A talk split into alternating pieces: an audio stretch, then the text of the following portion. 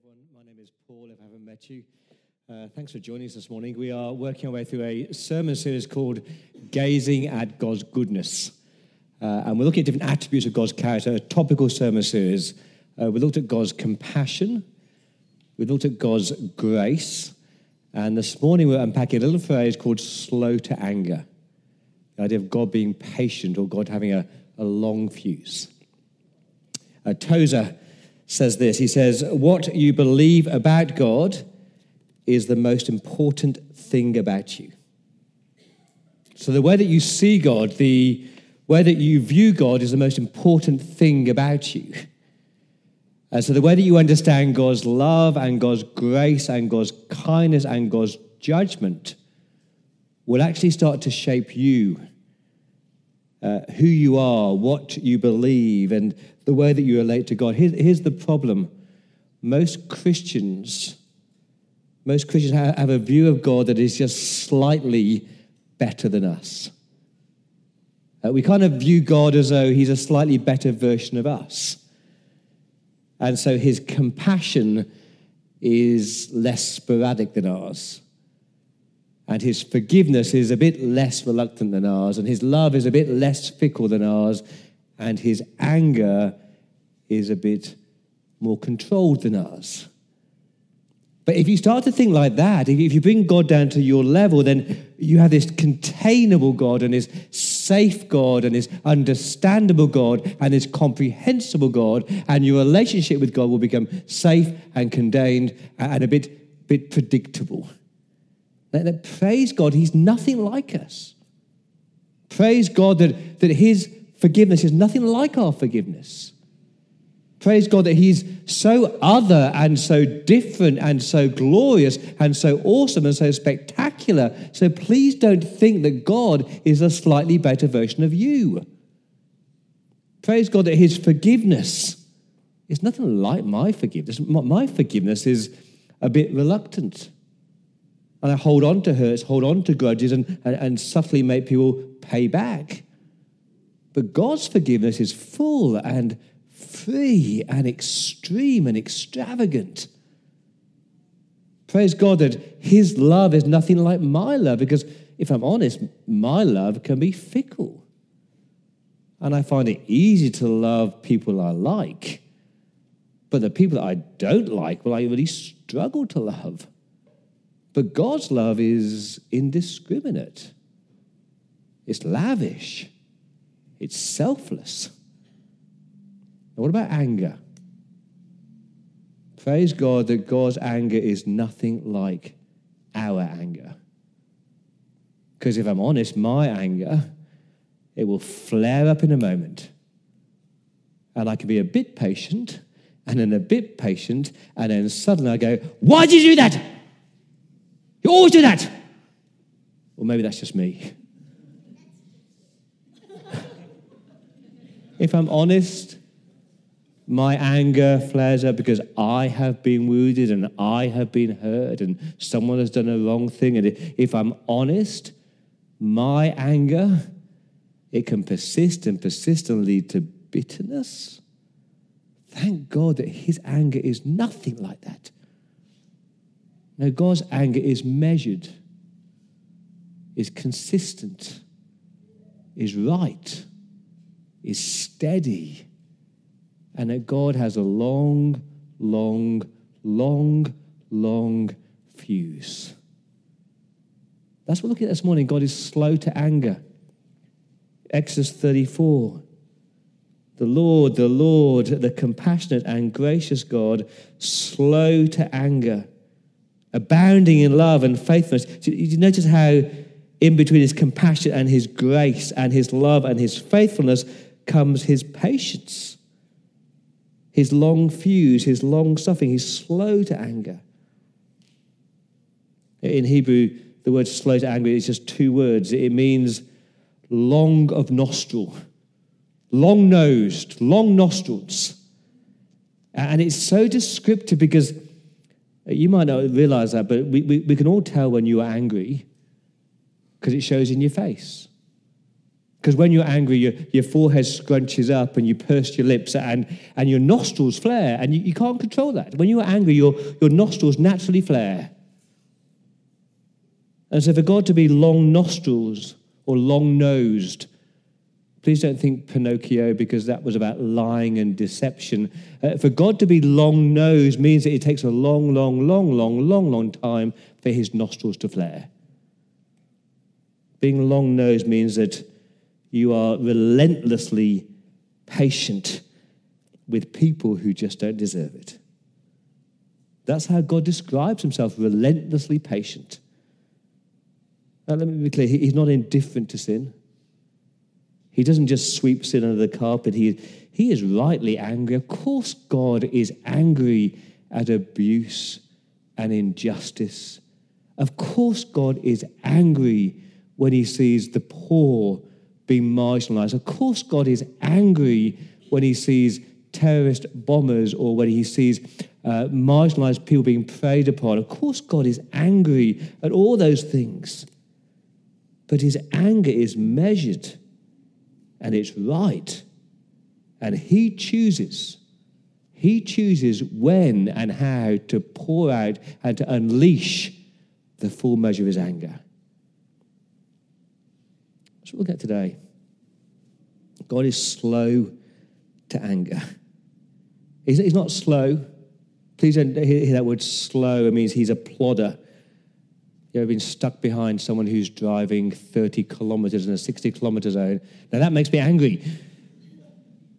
Now, he's not slow, he's not a plodder. That word slow is not about God's speed, it's about God's patience. It's God waiting and waiting and waiting and waiting and waiting and waiting and giving people lots and lots and lots and lots of time to come back to Him and to change their ways. Uh, I love this story. A, man, true story, a man stopped at this supermarket on his way home to get a few groceries. Uh, and this man in the supermarket kept on bumping into the same man doing his shopping, but this other man was a father with a three year old in the trolley who was, let's just say, misbehaving slightly. Uh, and this three year old was begging for some chocolate. Ever had that experience? And the man heard the father say, It's okay, Billy. It'll soon be over. In the second hour, the, the three year old was having a massive temper tantrum, kicking and screaming. And the father was heard to say, It's okay, Billy. Calm down. Just stay calm. We're almost done. In the third hour, he completely lost it. This three year old, massive temper tantrum. And the father was saying, Billy, Billy, almost there. We'll be home soon. And they got to check out, and this three year old was completely losing it. And the man went up to the father and said, I am so impressed. You have been so patient with little Billy. You've been so patient with little Billy. And the father said, Oh, you don't understand. I'm Billy. and I'd just been talking to myself, saying, Come on, Billy. Come on, Billy. You can do this. You can do this. Be patient. We're almost over. And we laugh. But we are that three year old having a temper tantrum. Let's be honest, we are like little three year olds. We're more more mature, more sophisticated temper tantrums. But, but we are like little, little kids, like little spoiled brats, taking and taking and taking and taking from God and just grumbling and whinging and complaining all the time and taking Him for granted. And God is there saying, It's okay. Be patient. Don't unleash your anger. Give them chance to repent. Give them chance to change. Do you ever think of God like that? Giving you the opportunities not destroying you, but choosing to discipline you. A longing for you to return to Him and to live as His precious children. Sometimes when you see those parents with those kids, you, you actually want to say to the parents, Come on, come on, just unleash on that child. And sometimes when you read your Bibles, you feel like, well, about God, don't you? I mean, the, the people in the Psalms cried out, How long, O Lord? How long, O Lord, before you judge those wicked people? As, as you look at the violence and look at the evil, you want to cry, God, how much longer will you be patient with these people? Just judge them. Do you ever think that? Come on, God, do something in this world. And as soon as you say that, you're supposed to stop and think, really? Is that what I really want for God to unleash his righteous anger right now? Because if I want that, then I'm included in that. I've got two truths about God's patience this morning. Here's the first one God is patient in our salvation. God is patient in our salvation. God longs for people to repent, not live in rebellion. That, that's the purpose of his patience. Repentance, not rebellion. That's why he is slow to anger. On the screen is 2 Peter 3. It's talking about the return of Jesus Christ, and, and people are scoffing and saying, oh, oh Jesus is not going to come back. He hasn't returned yet. And Peter says, says this that the Lord is, is not slow. He's not slow in keeping his promise, as some understand slowness. It's not about his speed. No, he is patient.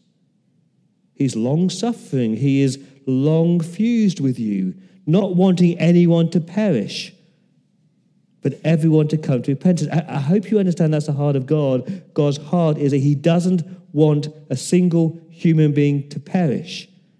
He longs for people to be saved. He longs for people to come to Him.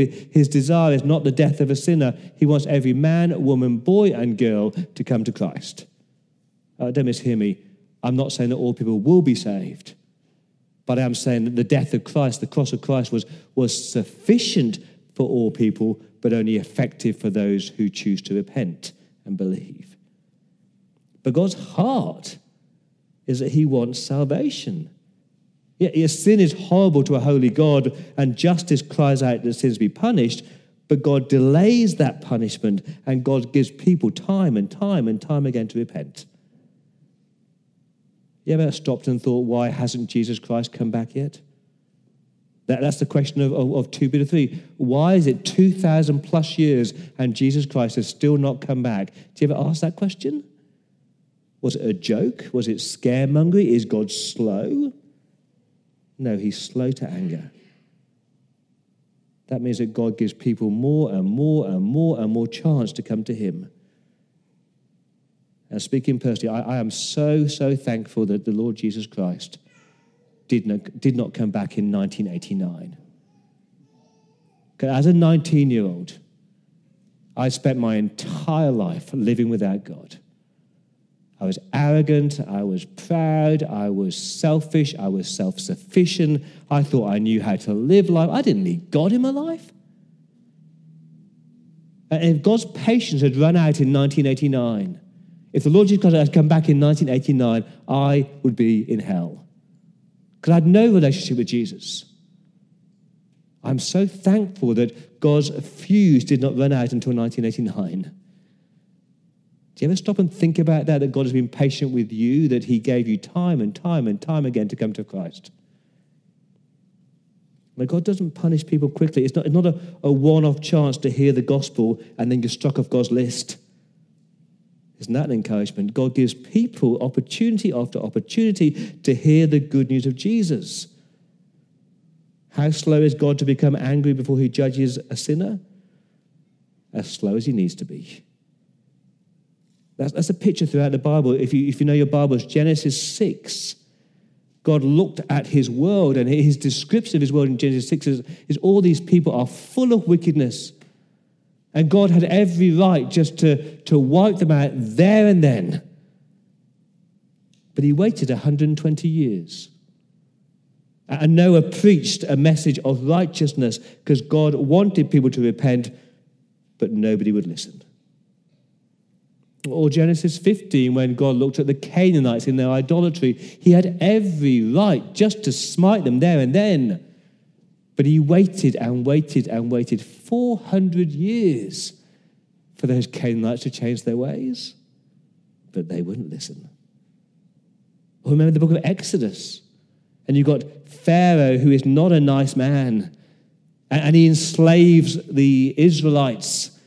And God raises up Moses to go to Pharaoh and say, Let my people go. And God is so patient. Oh, he sends a plague of blood, but Pharaoh wouldn't listen. But God was patient, and so he sent a plague of frogs, but Pharaoh still refused, and God was patient. And he sent a plague of gnats, then flies, and livestock, and boils, and hail, and locusts, and then darkness, because God was so patient and so slow to anger. You, have you realized that? That God waited and waited and waited and gave every opportunity for Pharaoh to change his mind.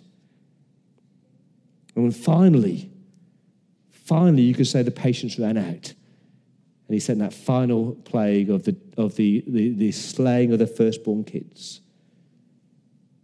And as God people walked through that Red Sea, only then did God's patience be poured out, his wrath being poured out on those wicked Egyptians. But please don't read that and think that God is constantly angry. He was waiting and waiting and begging and longing for people to turn back to him. Same as Romans chapter 1, verses 18 to 32. We don't like these verses, but it says that God's anger is being revealed. As we sit here in Kirby, God's anger is being revealed slowly and slowly and slowly as God hands people over to their own choices, their own destructive desires. God says, okay, I, I, I, don't like this, but okay, if you want to live that way, you live that way. But, but as you live this way, please wake up and think that you need me. That is the purpose of God's patience, so that people might return to the Lord. Joel 2 Even now declares the Lord, return to me with all your heart. That, that's the heart of your God, like a patient father, pleading, standing, and waiting with the door wide open, saying, Come home, come home. Do you remember the, the parable of the prodigal son? Do you ever wonder how long the father waited? And I think the answer is every day. Every day watching that wretched son making stupid choices. Every day watching that wayward son squander everything on prostitutes and parties. Every day watching that son of his making stupid choices, but waiting and waiting and waiting. And when the son finally comes home, he doesn't pour out his anger, he pours out his love and his grace and his forgiveness. That is true of us when we turn to God. Whenever we return, we find a Savior knocking and a God who pardons in abundance. That's why God is slow to anger, because he longs for people to repent. And I want to say, church, that, that nobody in your life, nobody in your world is beyond salvation. There's nobody in your life that is beyond salvation. God waits for the most extraordinary rebellious people to come home. There's a man in the Bible called Ahab. It was so wicked. 1 Kings 21 says this, it's on the screen. There was never anyone like Ahab who sold himself to do evil in the eyes of the Lord, urged on by Jezebel, his wife. He behaved in the vilest manner by going after idols like the Amorites the Lord drove out before Israel.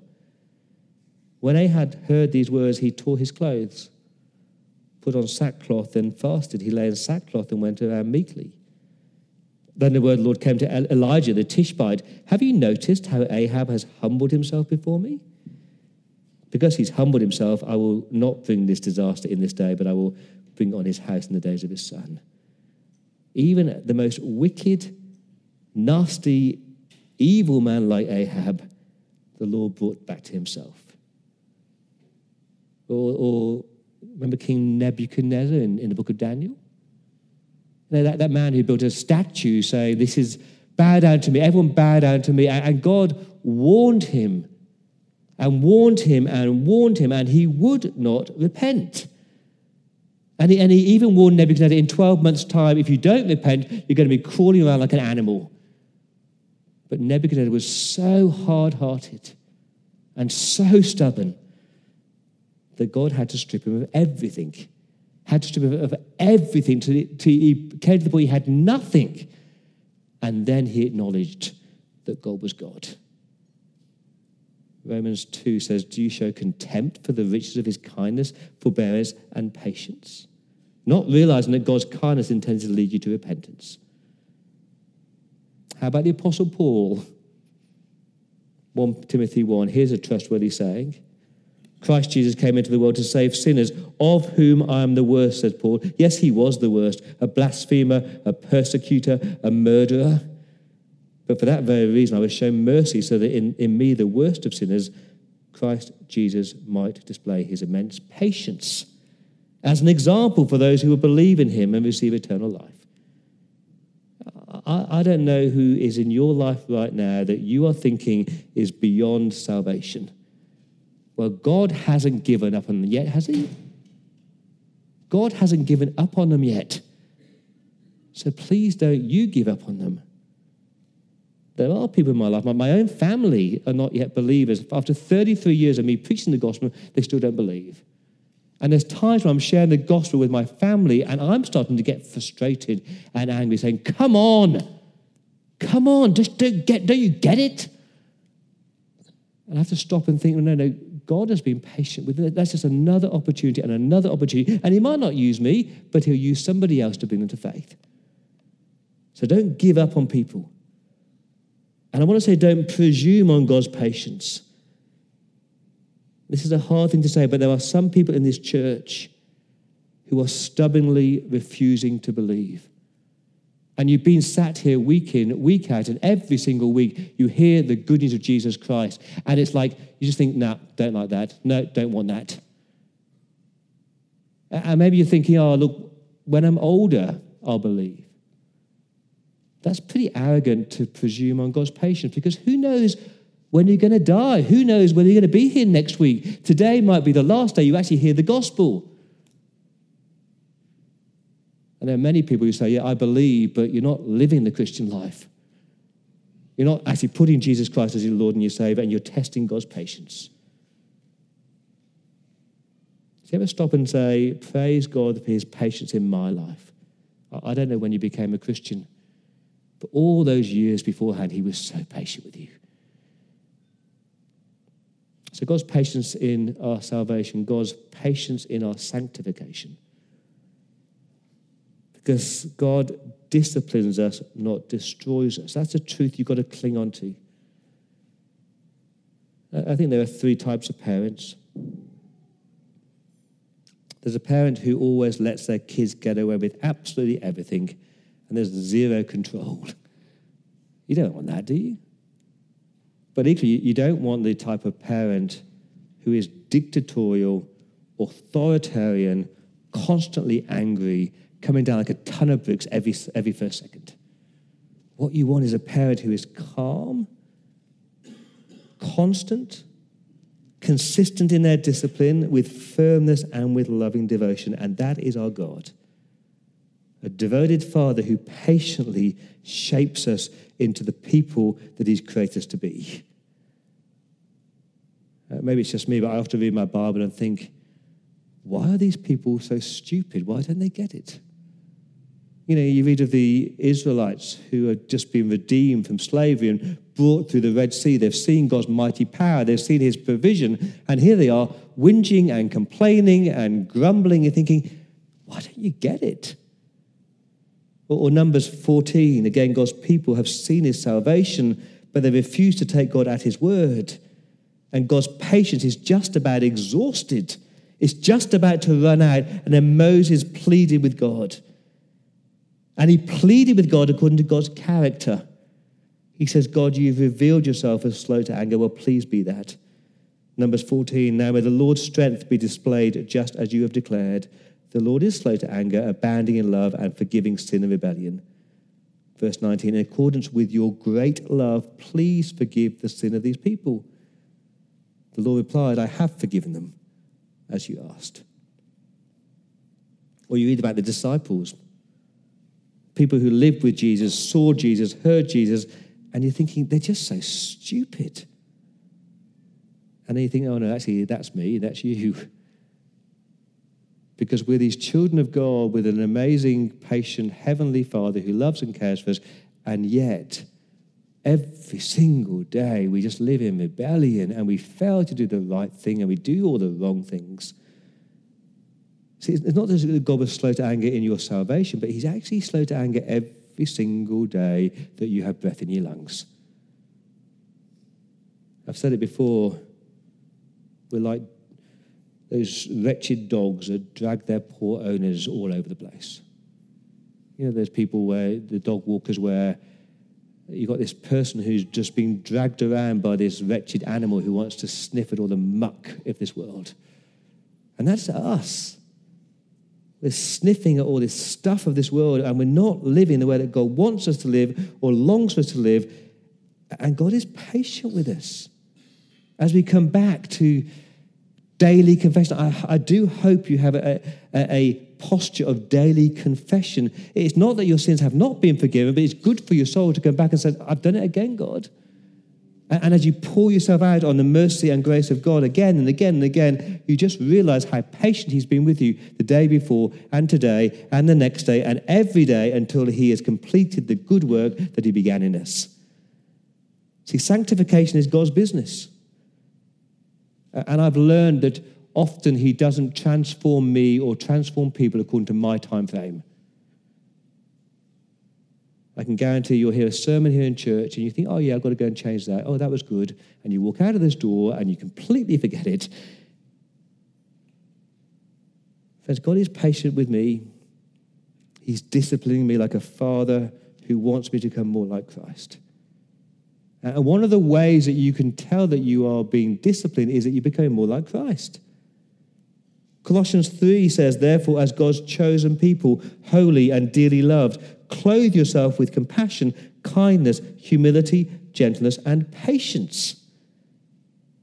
So, if we're claiming to be sanctified, it means that we're becoming more like God, and God is compassionate, and God is kind, and God is humble, and God is gentle, and God is patient. God is slow to anger. And, and so, one of the ways where we can tell that God is at work in us is, that there is a way that we control our anger. When people irritate us, provoke us, exasperate us, they wrong us, our tendency is to fly off the handle, strike back, storm out of the room, go off in a huff. But God's patience at work in us by His Holy Spirit means that we learn to forgive, we are quick to forgive and we have a long fuse with people. James 1 says this My dear brothers and sisters, take note of this. Everyone should be quick to listen, slow to speak, and slow to become angry, because human anger does not produce the righteousness that God desires. One thing that God has been teaching me recently is that, is that patience means that I don't always have to have the last word. I can let things go.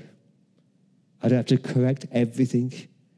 When I've been wronged, I can leave God to be the one who judges, not me. I say, my salvation and my sanctification is all because God is slow to anger. So praise God for that. But I'll finish with this. Please remember that God's patience, it will not last forever. It will not last forever.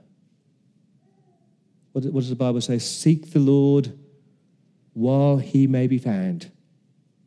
Seek the Lord while he may be found.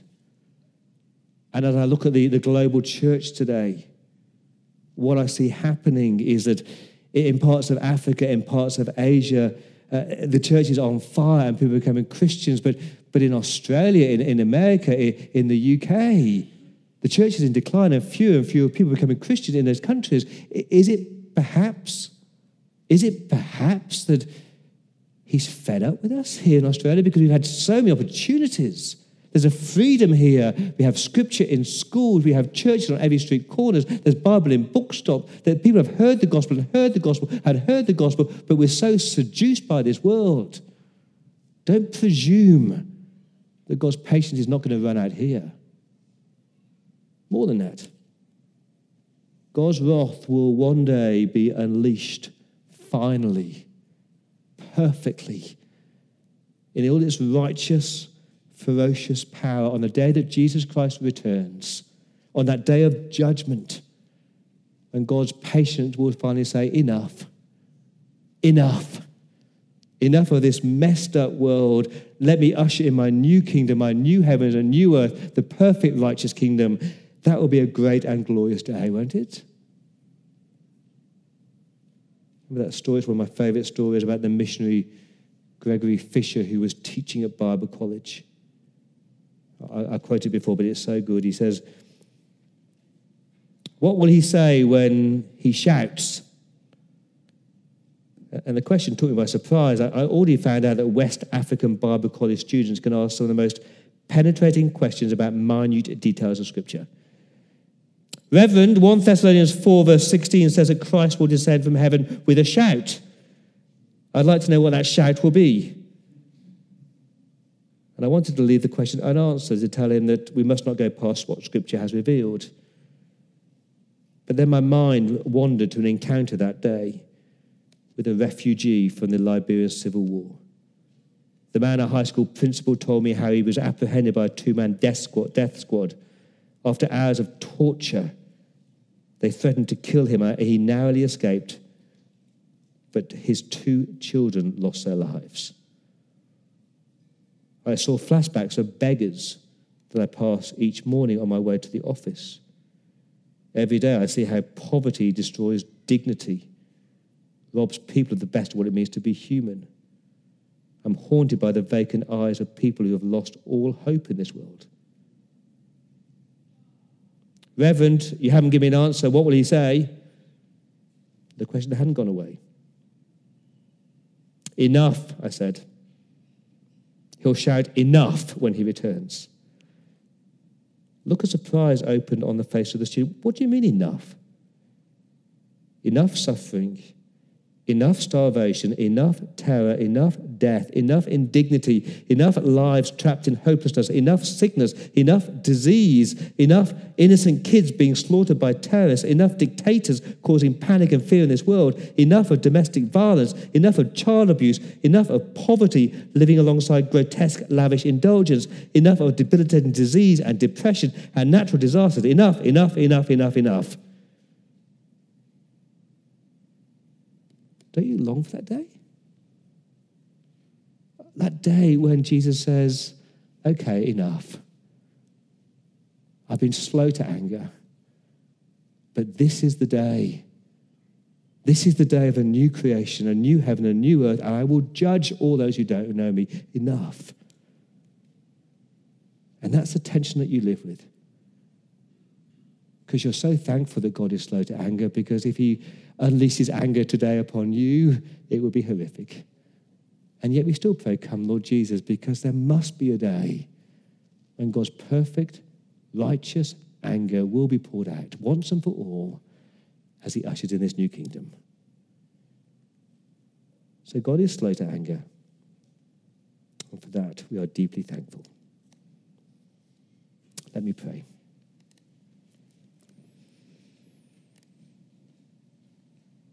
I'm going to give you a moment just to thank God for his patience with you.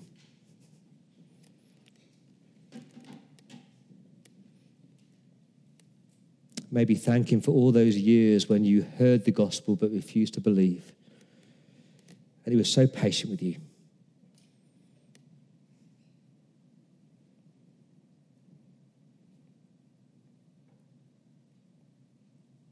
Maybe thank Him for the times when you are stubborn and rebellious, and each day you refuse to let Him be God of an area of your life, and yet He's patient with you.